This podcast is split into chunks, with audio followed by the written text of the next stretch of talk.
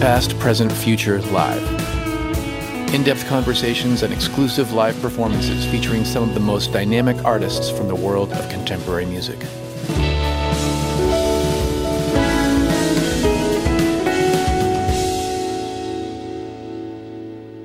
From Osiris Media, this is Past, Present, Future Live. I'm your host, RJB. Today's guest is Rhett Miller. Rhett is best known as the frontman of the Dallas based alt country band The Old 97s, but he's also a critically acclaimed solo artist. In the 27 year span of his career, he's released over 11 albums with The Old 97s and 8 solo albums, and he has toured relentlessly.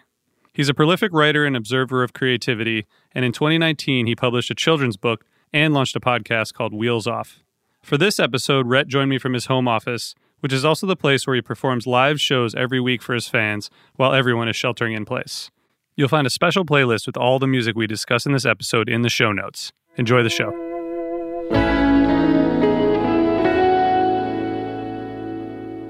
Hey Rhett, thanks so much for joining. How you doing, man? I'm great. How are you, RJ? I'm doing well. This is going to be a fun conversation. I want to go all the way back to start. What's your first musical memory? Mm. I remember being in a bathtub singing the Beatles song Nowhere Man. And I remember in the middle of it, but this is also, I think, because it's one of those memories that's been reinforced by my mom bringing it up a few times. I remember asking her after I finished singing the song, Is that song about dad? Oh, and uh, which, you know, Freud would love that. Wow. Was there a lot of music playing around the house when you were a kid? My mom was a giant music fan and uh, she loved to sing. So she would disappear to sing in the choir at church, or I would, you know, be sitting um, in the church watching her sing in the choir. She whistled around the house a lot. At a really young age, I started singing in the church choir as well. My dad was a big music fan too. He was more of a lyrics guy, where uh, for him it was a lot of um, you know folk music, Arlo Guthrie, and uh, he really loved this 1950s mathematics professor turned novelty singer, um, Tom Lehrer. Oh, wow. I don't know him. Yeah. So there was a lot of music around the house, and it was kind of a nice combo, I think, because my mom really loved melody and my dad really loved lyrics. So between the two of them, I kind of had both sides of the musical equation. Growing up, do you remember the first album that really spoke to you or an album that you fell in love with and couldn't stop listening to? Mm. When I was eight years old, my parents took me to see the Kingston Trio at a dinner theater in Dallas. I think it was called Mama's Dinner Theater or something. And the Kingston Trio, by then, were already, this was 1978. At that point, they were already a nostalgia act. You know, they'd been around for over a decade. Mm-hmm. So it was pretty cool getting to see this musical act that I'd heard via my parents' record player so many times. And I remember going home after that and by myself for the first time putting a record on. So I was like taking charge of, you know, my musical um, experience after having seen them in person. But I do definitely remember during that show having a moment where it occurred to me that they were human beings. Like they were just like me, they were just like my parents. It was a later show when my parents, like a year or so later, we went and saw them again. And my parents, who were not like hippies or, you know, backstage type people, invited the uh, Kingston Trio to come over after the show and have dinner at our house. And they did, wow. which is insane because my dad's a lawyer and my mom, you know, they just they were just kind of square mm-hmm, in a mm-hmm. way. I mean, no no offense if they're listening, but the Kingston Trio, I guess, were also a little square. Yeah. so, but they came over and they hung out. I think they might have even gone to play racquetball with my dad. But having the Kingston Trio in my house definitely drove home the idea that they were just guys. You know, they were just people. That was something that would become a theme as I was finding myself drawn to the business of or the the calling of music. I kept seeing these people that in my mind to begin with I would think that they were on another plane in another world. They were they must be they must know some secret that I don't have access to. But then I would watch them do something that would humanize them to the point where I would realize, oh, they're just doing a job and I want to do that job. Was other like pop and folk music interesting to you along the Wow. lines of Kingston Trio? Like, where, did that open doors for you musically, or was that just like a, a thing that your parents were intrigued by? There was a lot of music around, and like a lot of kids in the '70s, um, you know, the the echo of the Beatles was so strong that it kind of overtook everything else. So, Rubber Soul was giant in my house, and then in my life, and and uh, again, I think like a lot of kids my age, you know, the um, the Beatles were something that started as my parents and became mine um, pretty quickly. So I, I took them over, and I felt like I understood them on a level my parents could never possibly understand them. And so yeah, the Beatles were big, and then the things that I was drawn to after that, a lot of times.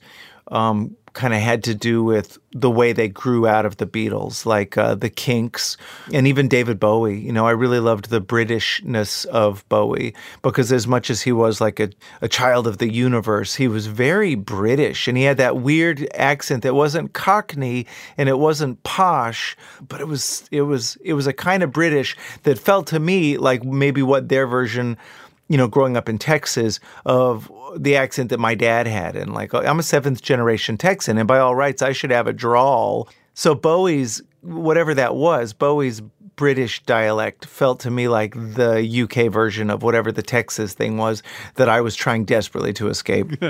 I was wondering about the escape aspect because I know you had like some struggles in your childhood and and in your teenage years. You were you you had some illness when you were a kid, and I know you were you talked before about dealing with bullying and things when you were a teenager and it seems like some of this music was an escape for you was that escape a big theme for you in discovering music Yes.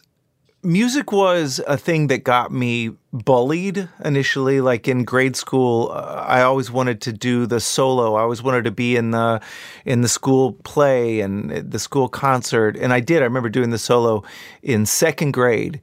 Starting in second grade, after that, they would call me opera singer, and you know, and I'd get kind of bullied or, or beat up a few times, and and and I kept thinking like, you're calling me opera singer and you guys i don't think you realize that's a compliment. Like you're you're basically saying that i sing well and because i like singing and hope to sing well you're just kind of complimenting me and then acting like it's something of which i should be ashamed and i refuse to be ashamed and so yeah it was it was a thing that got me beat up but at the same time i never felt bad about it. I never felt I never bought what they were trying to convince me of, which was that the thing that I loved was something that was shameful or embarrassing. Like I knew that this thing was magical and it was going to take me places that they could never even dream of going.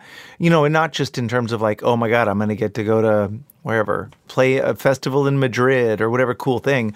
I felt like like a lot more in tune with the universe, with people around me. It, I feel like it music because it is so driven by empathy and being in tune, like literally in tune with the world. It gives you access to things on a deeper level than if you're just trying to profit off of the world or if you're trying to figure out how can I convert this interaction into cash. Yeah, totally. Well, you mentioned like the magical aspect of it. It's funny because that's the way I would describe David Bowie as a sort of presence in the world. Were there other artists like that who represented this kind of magical escape from from what you were doing day to day? I felt like every artist that I listened to, whether it was Aztec Camera, which was a Scottish band fronted by a, really young guitar prodigy, Roddy Frame, you know, and they just seemed like aliens. But then there was ZZ Top, who, you know, that the first record I bought was Degüello, a ZZ Top album. I bought it in a grocery store. But, you know, all these people, they, they just seem like they're doing something that's so weird and magical. But at the same time, I really loved getting to watch each of them long enough to figure out that what they were doing wasn't magic. Or, or maybe it was, in that I, I'm now friends with some magicians. What they do is not, you know, spoiler alert, actual magic, like Harry Potter magic. You know, they're doing sleight of hand and tricks, and it's all about practice and it's all about repetition and it's all about expertise in one's field. And so when I watched these musicians long enough after doing it enough myself, like it all just slotted into place so clearly that this was magic, but it was the kind of magic you could actually learn how to do and get better at. That's that's amazing. That's a really good analogy because that's what musical success is built on, right? Is those things, repetition and practice and becoming an expert. Do you remember when you picked up a guitar and started learning and playing and, and maybe even coming up with your own songs for the first time?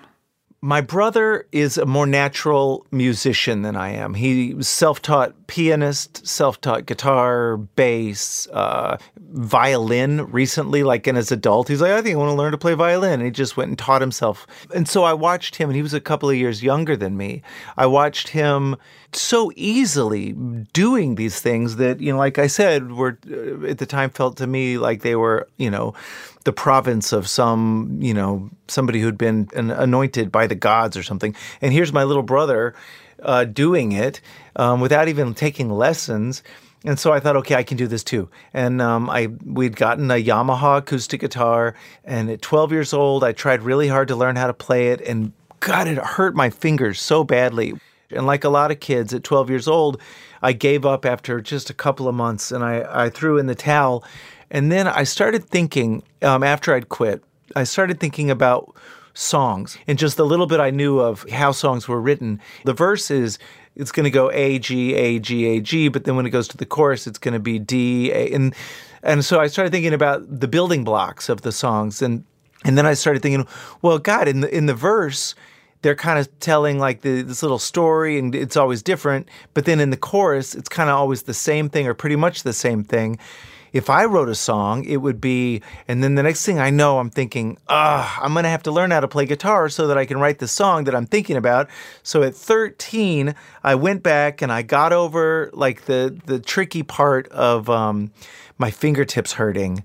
And once I'd gotten past that, there was no looking back because at that point I was like, okay, I'm, now I'm writing songs. And I was writing song after song after song, and they were so bad. Like the first songs I wrote were laughably bad, but I mean, I think that's part of it, right? Like you, you got to write them and just get them out of your system, and that way you can look back at them and think, okay, well, first of all, me writing songs about Charles Manson, which was like my first song I wrote, was. Uh, was a song about Charles Manson that was so stupid, and then um, like that's not that's not that doesn't feel natural to me. Like i it, for me it would be more natural to write songs about like minute uh, interactions between people and how awkward it is to talk to other people and to be in relationship you know. So then i started finding what i later would realize was my voice like my not just my singing voice which actually i felt like that took me a l- much longer time to figure out my actual singing voice. But my voice as a writer like that was really fun to realize, oh, I have one and I can make it better by by using it.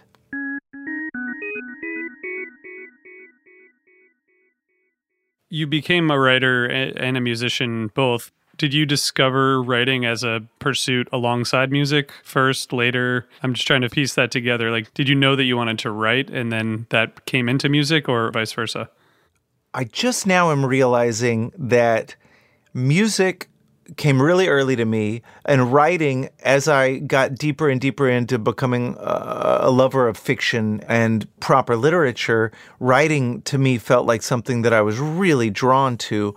But in those early years they felt like they were competing. And it wasn't until well into adulthood that I realized that I had found a job that flexed both of those muscles and used both of those disciplines. But at the time, you know, like I, I, was doing music every, like maybe three nights a week. I was going down to Deep Ellum, like the, the dangerous downtown rock and roll area mm-hmm. and I was playing folk music opening for punk rock bands most of the time and hanging out and watching shows and making friends with all the local musicians.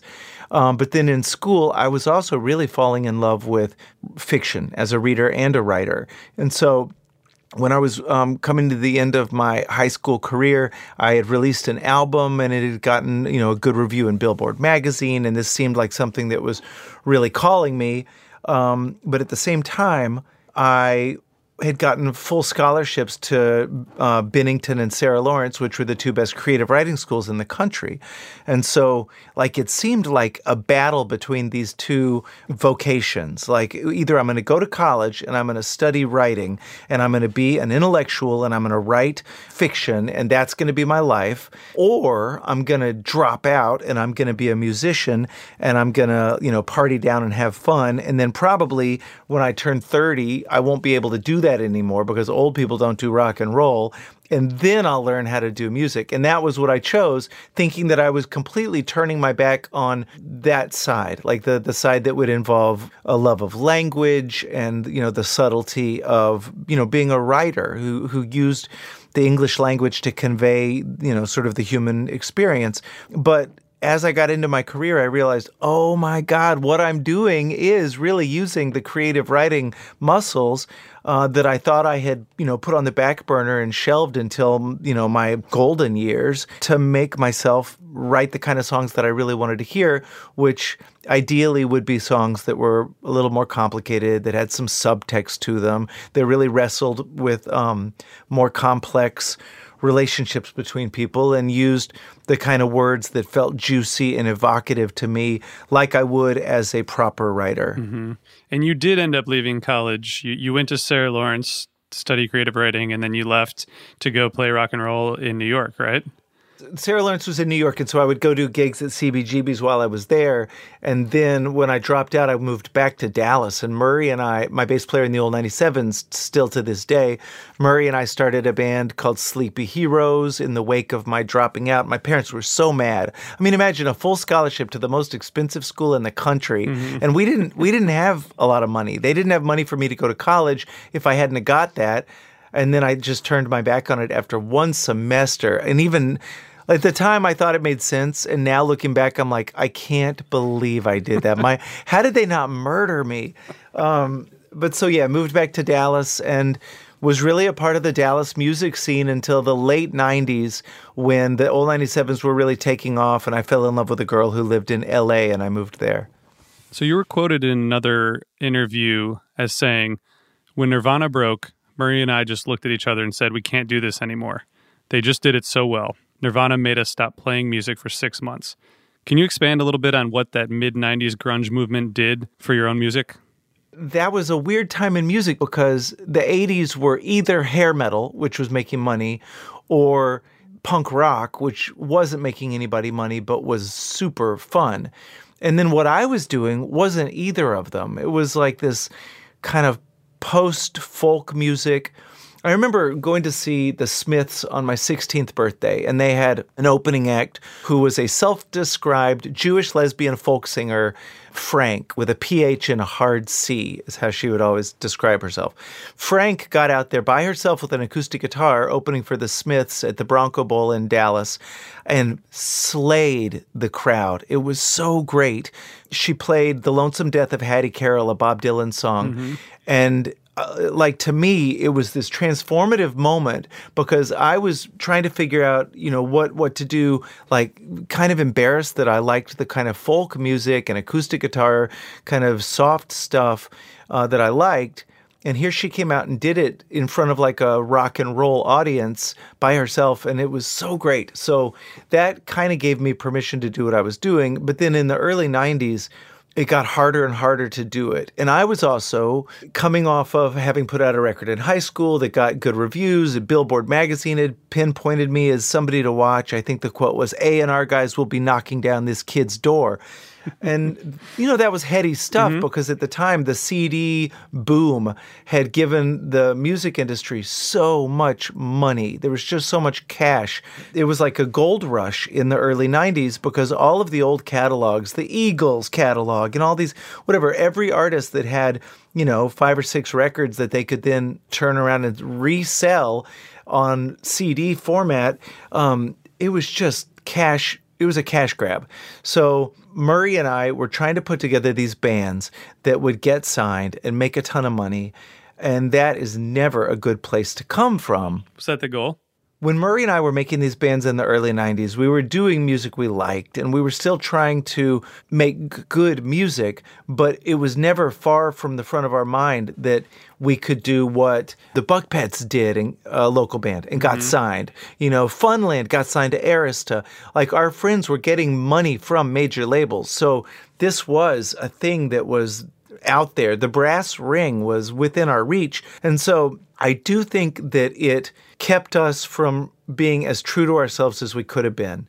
And so yeah, when when the grunge explosion happened in 92 93 these 2 or 3 years we had spent kind of floundering, kind of trying to be somebody we weren't. It all suddenly became very clear to us that we were doing something that was kind of based in this fraudulent pursuit of this kind of cool that wasn't who we were, this grungy cool, you know.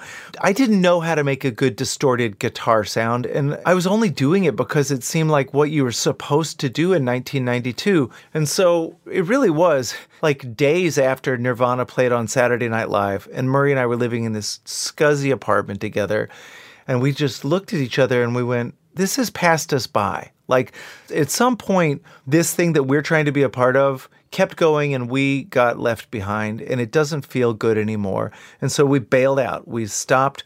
We at that point we had moved on from Sleepy Heroes into all these bands, and they were like forgettable bands. Uh, Buzz, Rhett's Exploding, Rhett Miller's Third Eye, like just band after band after band, trying to be something we weren't.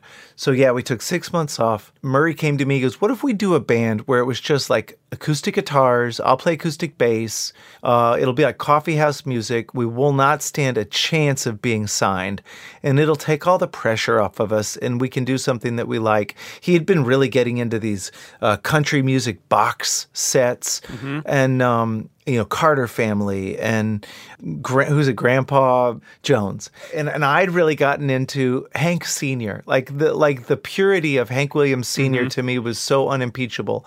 So I thought, yeah, let's let's do this. It'll be fun. We won't have to worry about getting rich. And ironically, of course, that was the thing that worked finally obviously the moral is you follow your passion and don't try to do things because you think they're going to be successful or, or for monetary gain but you end up revolutionizing kind of this new genre which i think now is just alt country. But it, i was going to ask about the sound but it sounded like you guys you did know what you were going with because it, it was very different at the time what you guys were doing. And did you try to create a new sound or was it just influenced by this music you've been listening to and kind of seeing what happened? We never had a discussion like, oh, we're going to start a new genre. Mm-hmm. I think we were painfully aware that what we were doing was so uncool. Mm-hmm. But I think that really made us feel all the more sort of validated mm-hmm. because Murray came from the world of punk rock. Like Murray would publish punk rock fanzines, and Murray, when like um, the Dead Kennedys would come through Dallas, they'd sleep on Murray's floor. So for Murray, the idea of doing something that was patently uncool, that the establishment was telling you was stupid, like that was perfect for him.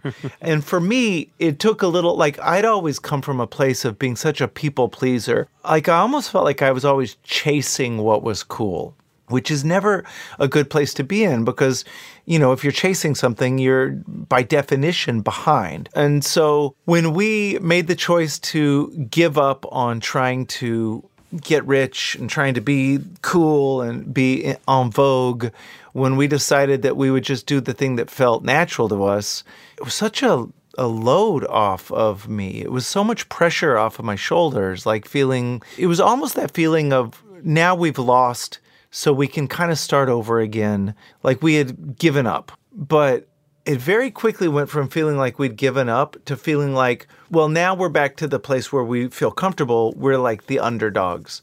And so, yeah, I guess if we ever felt like we were inventing something, it was kind of like a middle finger to the thing that made us feel so excluded. You know, the kind of cooler than now grunge movement, where if you didn't have your bona fides in order, you were not invited into the cool club. And um, and we just felt like, you know what, let's start our own club. And it worked. I mean, you guys, so you guys really broke out in, I think, 95, but made a ton of records in the 90s. And at some point during that time, you moved to LA, as you mentioned earlier, and sort of became part of that scene. What was that transition like for you, going to a new city in the middle of a successful run that you guys were having? So when I moved to Los Angeles, it was in the wake of uh, the old 97s having been courted and feted and wined and dined by 15 major labels, uh, eventually signing to Elektra Records and making our first super expensive record. And when that record was finally coming out, uh, during the kind of press push for that, I was staying at the world famous Hollywood Roosevelt Hotel, the Rock and Roll Hotel Yeah. on Hollywood Boulevard. And um, a girl that I'd known had been a couple of years ahead of me at the sister school to my all boys high school, who was like a really, like I'd always uh, had a crush on her, but she was older and cooler uh, than I was, you, you know, when we were in school. And then years later, there she was, and she was an indie film producer. And she and I, you know, reconnected and fell in love. And so I followed her out to Los Angeles. And I guess it felt really natural because I'd spent so much time in LA during the wining and dining and uh, and and New York City, and I suddenly felt less like a citizen of sort of lower East Dallas, you know, the the hard streets that I had spent so many years at that point just kind of living in squalor on. It felt natural to step up and go to a big city. And my A&R guy, Tom DeSavia, that I'm still really, really close to all these years later, Tom lived in L.A. and um, it just felt like the right next step. I don't think I ever had it in my brain like I'm going to move to L.A. and it never felt like it was a step towards getting famous, but I did want to feel like I was closer to where people were making bigger, more legitimate art. Because when you're in a city long enough like Dallas, and especially if you become the band in Dallas that's the most popular band, you get sniped at. You know, it's that perch is a perch. Um, people can throw rocks at you up there, whatever. We were lucky. People in Dallas were always very, very good to us. But at a certain point, I did kind of feel like, all right, it's time maybe to move on. And uh, and it was perfect because in LA at that time there were a lot of young artists who were just really starting to do interesting work. There was a club called Largo that I fell in with there. There was a bunch of actors and comedians that I was able to make friends with, many of whom have gone on to be, you know, really successful and make really interesting, brilliant things. And so it wasn't so much about I'm going to position myself in a place where I can cash in and be a star. It was more like, oh my God, this is so exciting being around all these people who are all around my same age doing interesting stuff. And I was going to ask you about Largo because that's sort of a famous club, and curious about some of your peers who you looked at or looked up to or learned from during that period because so many people came through there and, and, like you mentioned, were growing and kind of propelling their careers at the same time you were. So the Largo scene had a lot of levels to it. Flanagan, who owns and runs and hosts and is the longtime face of Largo, has always done a great job of sort of curating the community. So there would be established people like Colin Hay from Men at Work or Aimee Mann, to you know, to even much bigger stars who would sort of roll through. But there was always like a young up and coming and even to this day he's really got his pulse on sort of who are the up and comers and so at the time there were a lot of comedians and actors that it was really great to be around. But of course for me it was most inspiring to be around the musicians. And um, Jon Brion being sort of the the main man of Largo. He would play every Friday night. He would jump up with um, most of us that were the regular sort of headliners at Largo and play with us. That crew at the time was just so incredible. Fiona Apple, who was well, I mean, I, I was actually about to say that Fiona was at the peak of her output, although now she just put out a new record, and it's arguable that she's right back, right back at the peak of her output. Right. But Fiona Apple was just so incredible because she is she had survived being what might have been sort of a one hit or one album wonder and gone on to make these really challenging, brilliant records uh, with Jon Brion a lot of times. And then um, Elliott Smith, who had kind of risen up out of the sort of punk rock, weird indie rock world and become this unlikely hero of kind of the pop rock thing that we all loved so much. One thing that was so inspiring to me, although at times dismaying, was to see how eaten up with insecurity these folks were. Like Elliott, most of all, but but also Fiona. I remember early on in my days at Largo, I did a four-person song swap for charity, and it was Jon Brion and me and Fiona and Elliott. And we were about to go on stage, and we were in the little attic room, which was the backstage at Largo. And Jon and I were just laughing and goofing around. And, you know, I was nobody at that point. Not that I'm anybody now, but back then I was really nobody. But Fiona, who had had big hits, and Elliott, who had just been on the Oscars, they were on the couch next to us, and they were both just so nervous and Elliott kept saying, "Oh, I can't even believe I'm going to have to go out there and be next to you guys and they're going to hate me." And I'm like looking at them going, "You guys are literally the most brilliant singers and songwriters I've ever been around. What are you doing?" It's always stuck with me the idea that you don't know who you are. It's like in No Exit, the Sartre play, where these people are trapped in hell. And one of the things that drives them crazy is there's no mirror.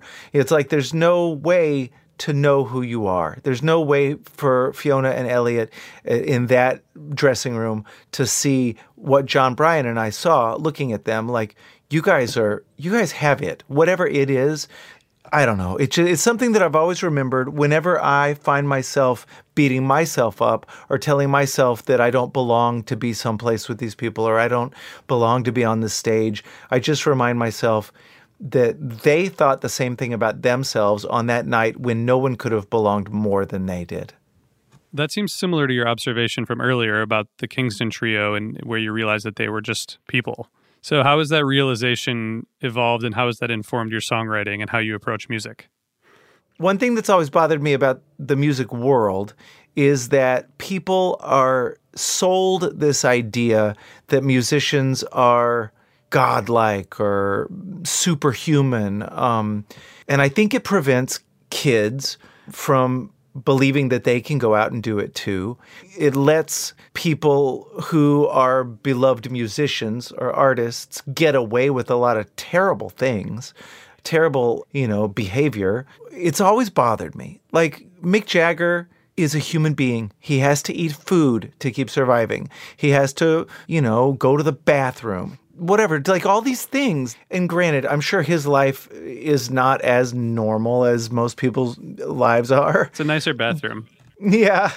But Mick Jagger's, you know, and every artist that you love is still just a human being. So, that said, when I am writing something and I get nervous that the thing I'm writing reveals too much of my own humanity, I remind myself that one of my goals as an artist is to humanize the role of the artist.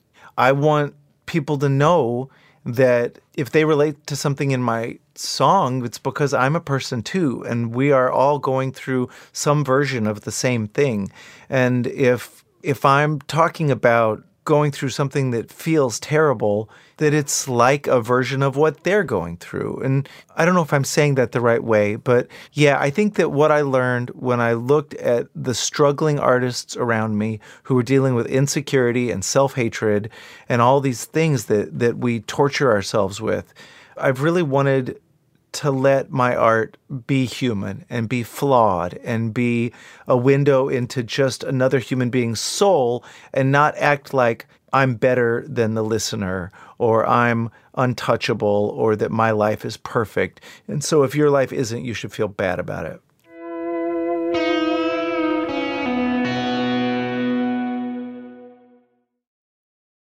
So, right, you moved several times to LA and then to New York. And it seems like that sense of place might have influenced your approach to songwriting a little bit. Can you talk a little bit about that? When I moved to LA, it was very much when my life went from being a life of squalor in South Dallas to being a life of um, you know, relative comfort and living in cool places and going cool places. So, yeah, it was like my whole life took a step up. So, I think that manifested itself in my songwriting. God, I don't even, I'm not exactly sure how it did, but I felt a change. Like I went from being defiant, perhaps, to feeling like I could address a lot more issues, maybe dig deeper internally. And then when I moved to New York, I had been then in a band that had succeeded. Like really, we'd never had a hit like our label mates Third Eye Blind. It had had mm-hmm. hits while we were on the same label. But we had done everything that we'd ever really wanted to do. We'd gotten as big as X or at the time the Pixies.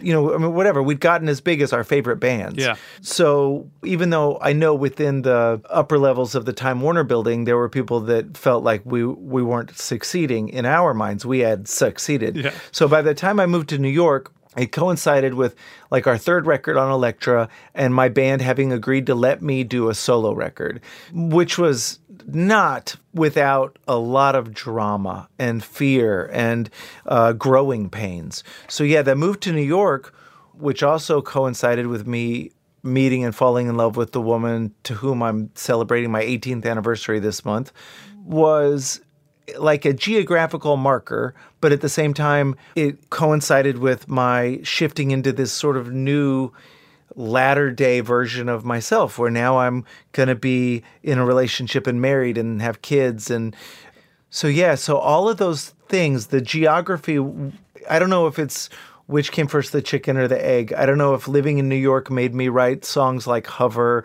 or the kind of songs that appeared on The Instigator, or if it was that I was finally getting to make a solo record and I was finally falling in love, and and then um, moving to New York was just something that happened kind of as part of that larger life shift. Like I find that when I try and think about my songs too much after the fact. Like, what do they mean? And and put them in boxes and uh, explicate the the lyrics.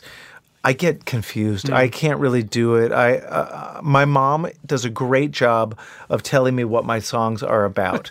but if it's up to me, I just I start talking, and the next thing I know, I'm lost. That's understandable, and it should be up to the listener anyway. So your mom probably has the perspective there. Also, the music sounded so much different from anything the old 97s did on your first few solo records. And I think through your most recent record, which is The Messenger from 2018, I feel like there was a lot of evolution there too.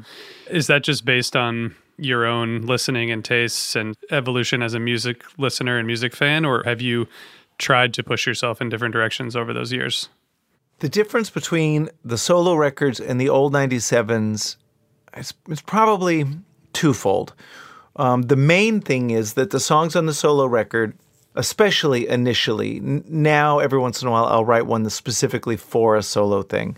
But mostly those songs are songs that I've presented to the old 97s and they have rejected. And that's why I wanted to make solo records to begin with, because I had all these songs that I really thought were great and believed in, but the band was just, you know, throwing them away and they were starting to really stack up. So that that was when after we made satellite rides, I asked if I could go make a solo record, and that became the instigator. So those songs were songs that the band wasn't interested in. So a lot of times what that means is that they don't sound like the kind of songs the band would do.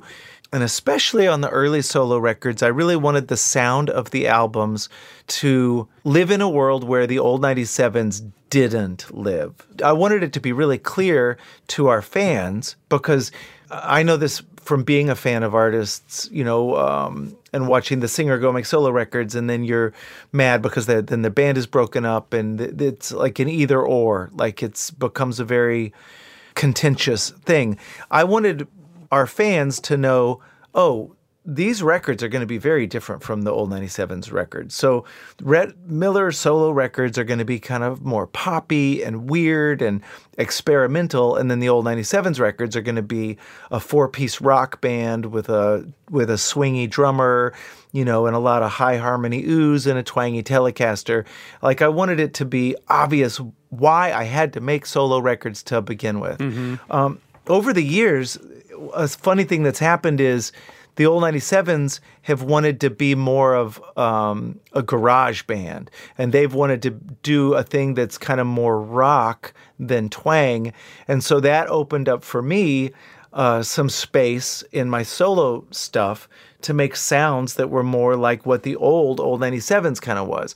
So then I've had on especially like on The Traveler, I was able to use fiddles and you know kind of like more uh, swingy songs and so I was able to do things that originally had been uh, had felt like old 97's territory and I had to really steer clear of that and now I can do more of that on my solo records. And now I just don't think about it as much because now I don't think that our fans are as hung up on trying to, you know, figure out if I should be or if the solo records are something they should be upset mm-hmm, about. Mm-hmm.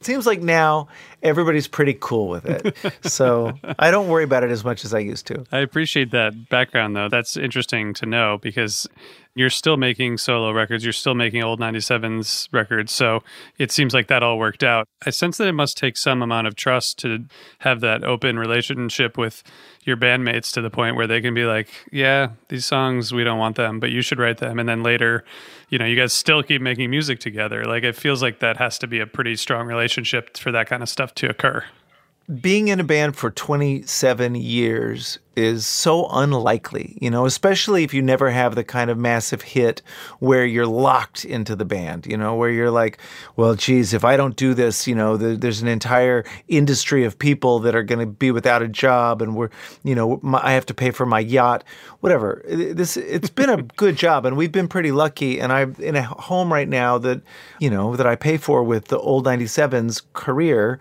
But it's very much still like a marriage or like a long relationship where there are years that have been less fun than other years. And then there are some years and some experiences where you just can't even believe how great it is. Like we're just coming off of a recording experience making this newest record we just finished where none of us expected it to be as much fun as it was. You know, just cuz every time you go in there's trepidation, there's fear, there's nerves. And we went in and we made a record that felt so good and it was so much fun to make and it sounded different than anything we'd done before. It sounded different than I think what we expected it to sound like. And for me, and I'm always interested to see which songs the band will gravitate towards and latch onto. I did not expect them to pick the songs they picked out. I mean, I brought them as usual. I brought them, I don't know, 25, 30 songs, and the 12 that they picked are not at all the ones I would have thought, you know? Mm-hmm. And um, it's so cool. And it's such a long now relationship. It's such a long experiment. The the results are so you know, so spread out over so many years that it's it's really cool to see what we can still do after all these years. So even if the fan base doesn't like something or even if something doesn't click in the way it should, every time you make something new you think, maybe this will be the thing. And I don't know what it would mean for it to take a step to the next level. I don't know. Maybe that would mean like, uh, you know, Paul Thomas Anderson decides to use a suite of songs from our new album as the soundtrack to his brilliant Oscar winning film. Or does it just mean that like, you know, Subaru uses one of our songs in their commercial? Or, or, you know, who knows what it even means? We keep thinking that at one point, one of these records might, you know, bump us up a tax bracket. Mm-hmm. Mm-hmm. So far, that hasn't happened.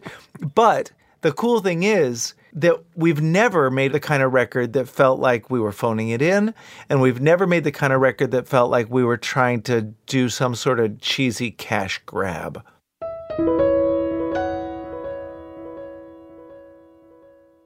I want to ask about what you're up to now and, and talk a little bit about the future. In addition to making all these albums, you wrote a children's book, No More Poems, a book in verse that just gets worse, and you launched a podcast called Wheels Off. You've been, I think you're working on a novel, is what I heard. How do you balance all that stuff at this point with a family and everything else? Yeah, I have never wanted for um, ambition but not i don't think the kind of icy ambition that would have you know had me sort of doing market research on which haircut would sell more records or whatever. Uh, I, I just that kind of ambition where i'm always beating myself up that i've never finished a novel you know beating myself up that i've you know haven't done more. I, and i've gotten better about it uh, the beating myself up part over the years but i still do like doing a lot so, writing the book of children's poems uh, last year, or I guess I wrote it the couple of years before that, but having that book of children's poems come out last year felt great because it felt like I had had a crazy idea. I had put a lot of hours into trying to make it come together, and then I'd seen it through to fruition to the point where I was able to get such a great illustrator, a Caldecott Medal winning illustrator, Dan Santat, who made the book this really beautiful thing. You know, even though there was some drama during the release of the book, you know, some moms decided I was a monster because in one of the poems they thought I was uh, inciting kids to violence or whatever. You know, it still was able to come out, find a lot of love with families and, and librarians. And I won a couple of big awards at the end of the year. And again, that doesn't necessarily mean anything, but it, it it made my mom happy. You know, it's the kind of thing. I've always dreamt of writing a novel. That's one of those things I'm not even sure why I want to, except that it's just always been a dream. Maybe I need to know why I want to before I can actually finish it. When the pandemic started and we entered into lockdown in our house, I thought, oh, this is it. This is finally my chance. And I really did put a few, a couple of weeks of work in. But um, it turns out the kind of anxiety that something like this brings about is not conducive to making you want to wake up early and work on a novel. I'm just now trying to like figure out how to get people to show up at my online gigs. so I do love to work. I do love to create. You know, the doing the wheels off podcast has been so inspiring to me. You know, we, um, I've been lucky that I've, I've got a couple of great producers, Kirsten and Nick, and they work super hard. Nobody's ever made one penny off of my podcast. But I know that for me, I get so much inspiration out of the conversations that I have because every single time I spend, you know, 30 minutes talking to somebody, there's at least one thing that gets said by my guest that I go back to and think about time and again and helps me be a better artist. So uh, there was something I said when I recorded the outro to the podcast when we very first started it 2 years ago. I didn't write a script. I just kind of said you know, whatever. Thanks so much for listening. Like and subscribe, whatever dumb stuff you're supposed to say. but then at the end of it, I just tossed off a thing without really thinking. I said, create every day.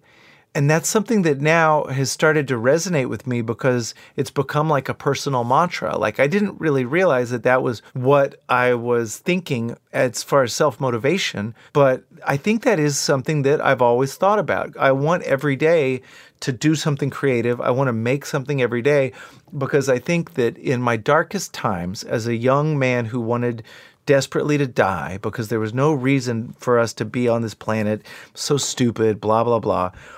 The thing that I found that made me feel like there was a reason to wake up and to go on was the idea that I could make something, something that, whether it was technically beautiful or not was making the world a better place because it was adding something new to it. And that that in itself was its own sort of beauty and that that in itself was its own sort of meaning. And so that's what drives me every day. I want to create something every day because i think that that not only makes the world a better place incrementally perhaps but is the thing that gives me a reason to keep waking up. Getting older is weird uh, you know, I've never felt old. Like I always felt when I started, I was always the youngest in the scene. Like in Dallas and Deep Ellum, it was always teen folky, Rhett Miller opening for Lords of the New Church, teen prodigy. So, and I was always in bands with older people. My bandmates in the old 97s are all older than I am. Like I've always felt like the kid. So now I'll turn 50 this year. And as much as I feel like the kid, you can't argue that a 50 year old is a kid. You know, I might be immature, but I'm I'm not a kid. And um, yeah, man, it's uh, it's something that I have to sort of actively try to make peace with the idea that I'm not a dinosaur or a relic, or that the art that I might make is still necessary, like not just to me, but maybe to the world. So when I feel bad about my own aging, inevitable aging, I remember the artists that I admire. I mean, Willie Nelson is great. People point at the Rolling Stones, and I think that's fine, but they're just such an outlier that that's that's not a business model mm-hmm. we can really aspire to. But I think Willie Nelson is the kind of business model that I can aspire to. You work hard, you write songs throughout your career, you go out and you do gigs, you treat the people around you. I mean, you know, the stories I've heard about Willie and the times I've interacted with them, my experience has been so positive, and he is a really positive guy, grateful, good to his uh, musicians, good to his crew.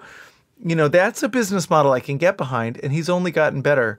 And um, I don't think he's an outlier. I think that he is maybe at the peak of that example, uh, of that model. But he, there's a lot of us out there sort of just fighting the good fight and trying to just wake up and work hard every day and try and make something good and try and make something that'll be useful to people and try and make something that will make the world a more beautiful place. I really love my job. I feel so grateful that I've gotten to do it. And I really want more than anything to earn the right to keep doing it tomorrow and next year. Well, Rhett, this has been awesome. You spent a lot of time with us, so we appreciate it. And um, just thanks for joining. Yeah, thanks. This is a super fun interview. I really appreciate you uh, digging deep. Oh, yeah. Well, I had a lot of fun, and um, I'll thank all the people who helped at the end. Um, and stick around. We're going to have a couple songs from Rhett.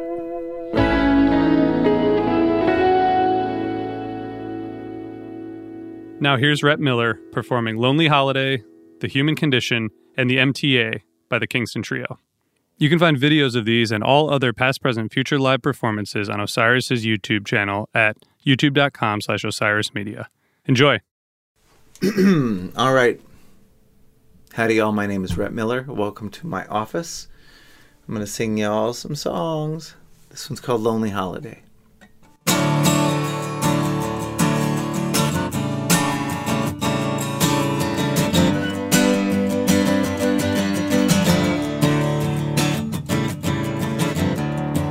Was a lonely holiday. I was alone, you were away in Fayetteville or in another state. There's so many towns I hate when you leave me. Breaks me like a bone, but it's never as bad as when you get home. I've thought so much about suicide. Parts of me have already died.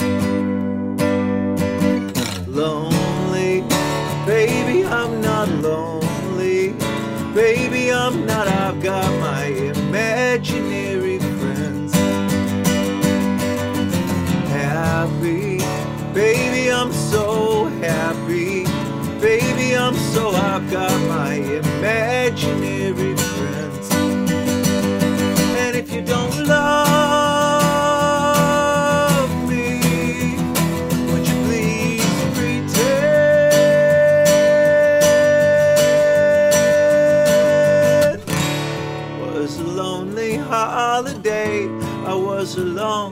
was afraid. The bedroom walls were closing in.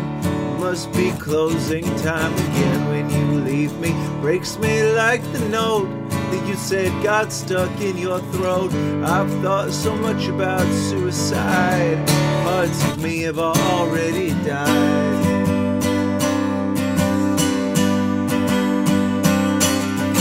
Lonely, baby, I'm not lonely.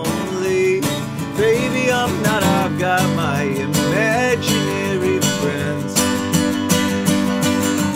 Happy, baby, I'm so happy. Baby, I'm so, I've got my imaginary friends. And if you don't love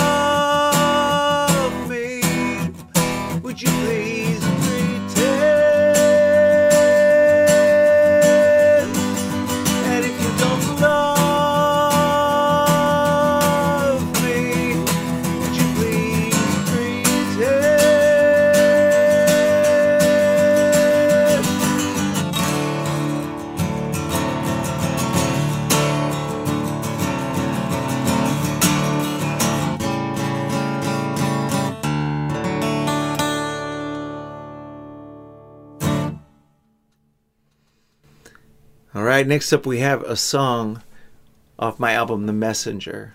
This is called The Human Condition. The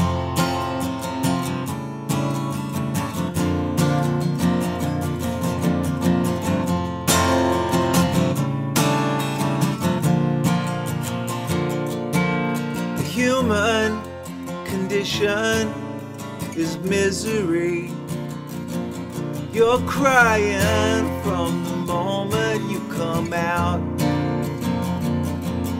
You might love and you might get loved, but you'll always be alone.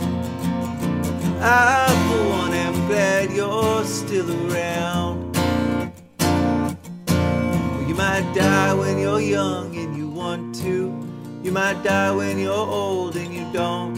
You might live forever. One can only hope. Tax man, he ain't got nothing on the Reaper man. Money's just a bright, white, shiny lie. And the bottle is a black hole where you fall and fall and fall. There's no heaven, just a big blue sky. You might die when you're young and you want to. You might die when you're old and you don't. You might live forever. One can only hope. Don't get mad at me, I'm just the messenger. I'm only saying what I'm seeing, what I'm seeing is all too clear. But it's worth all of this misery have you here with me.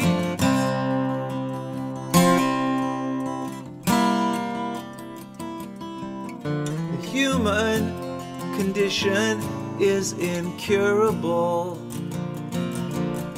No one here gets out here alive. But these moments of transcendence are as close as we will get. I, for one, am happy we survived. You might die when you're young and you want to. You might die when you're old and you don't. You might live forever. One can only hope. You might live forever. One can only hope.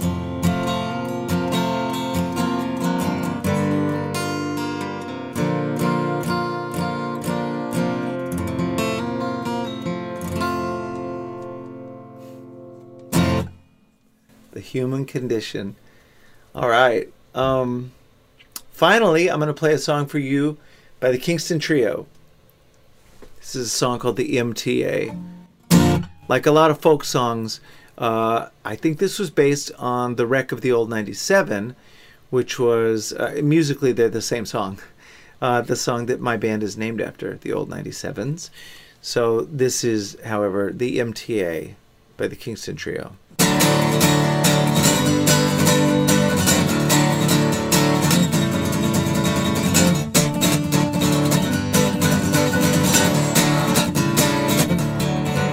Let me tell you of the story of a man named Charlie on a tragic and fateful day.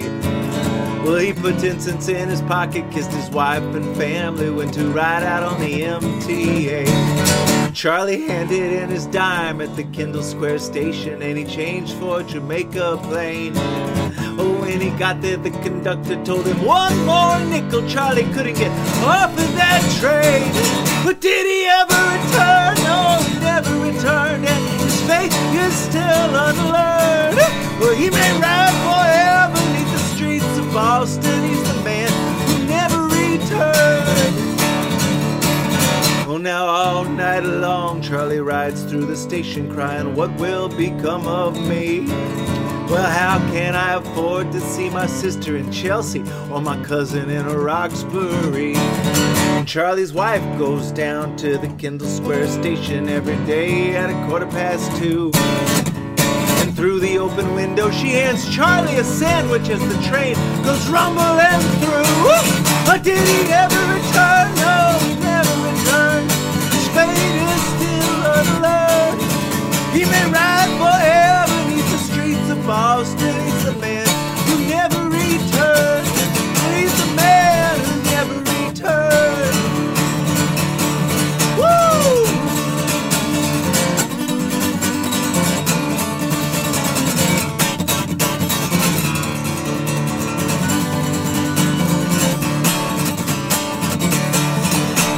citizens of Boston, don't you think it's a scandal how the people have to pay and pay? Fight the fare increase, vote for George O'Brien, for Charlie off the MTA. Or else he'll never return, no, he'll never return, and his fate will remain unlearned.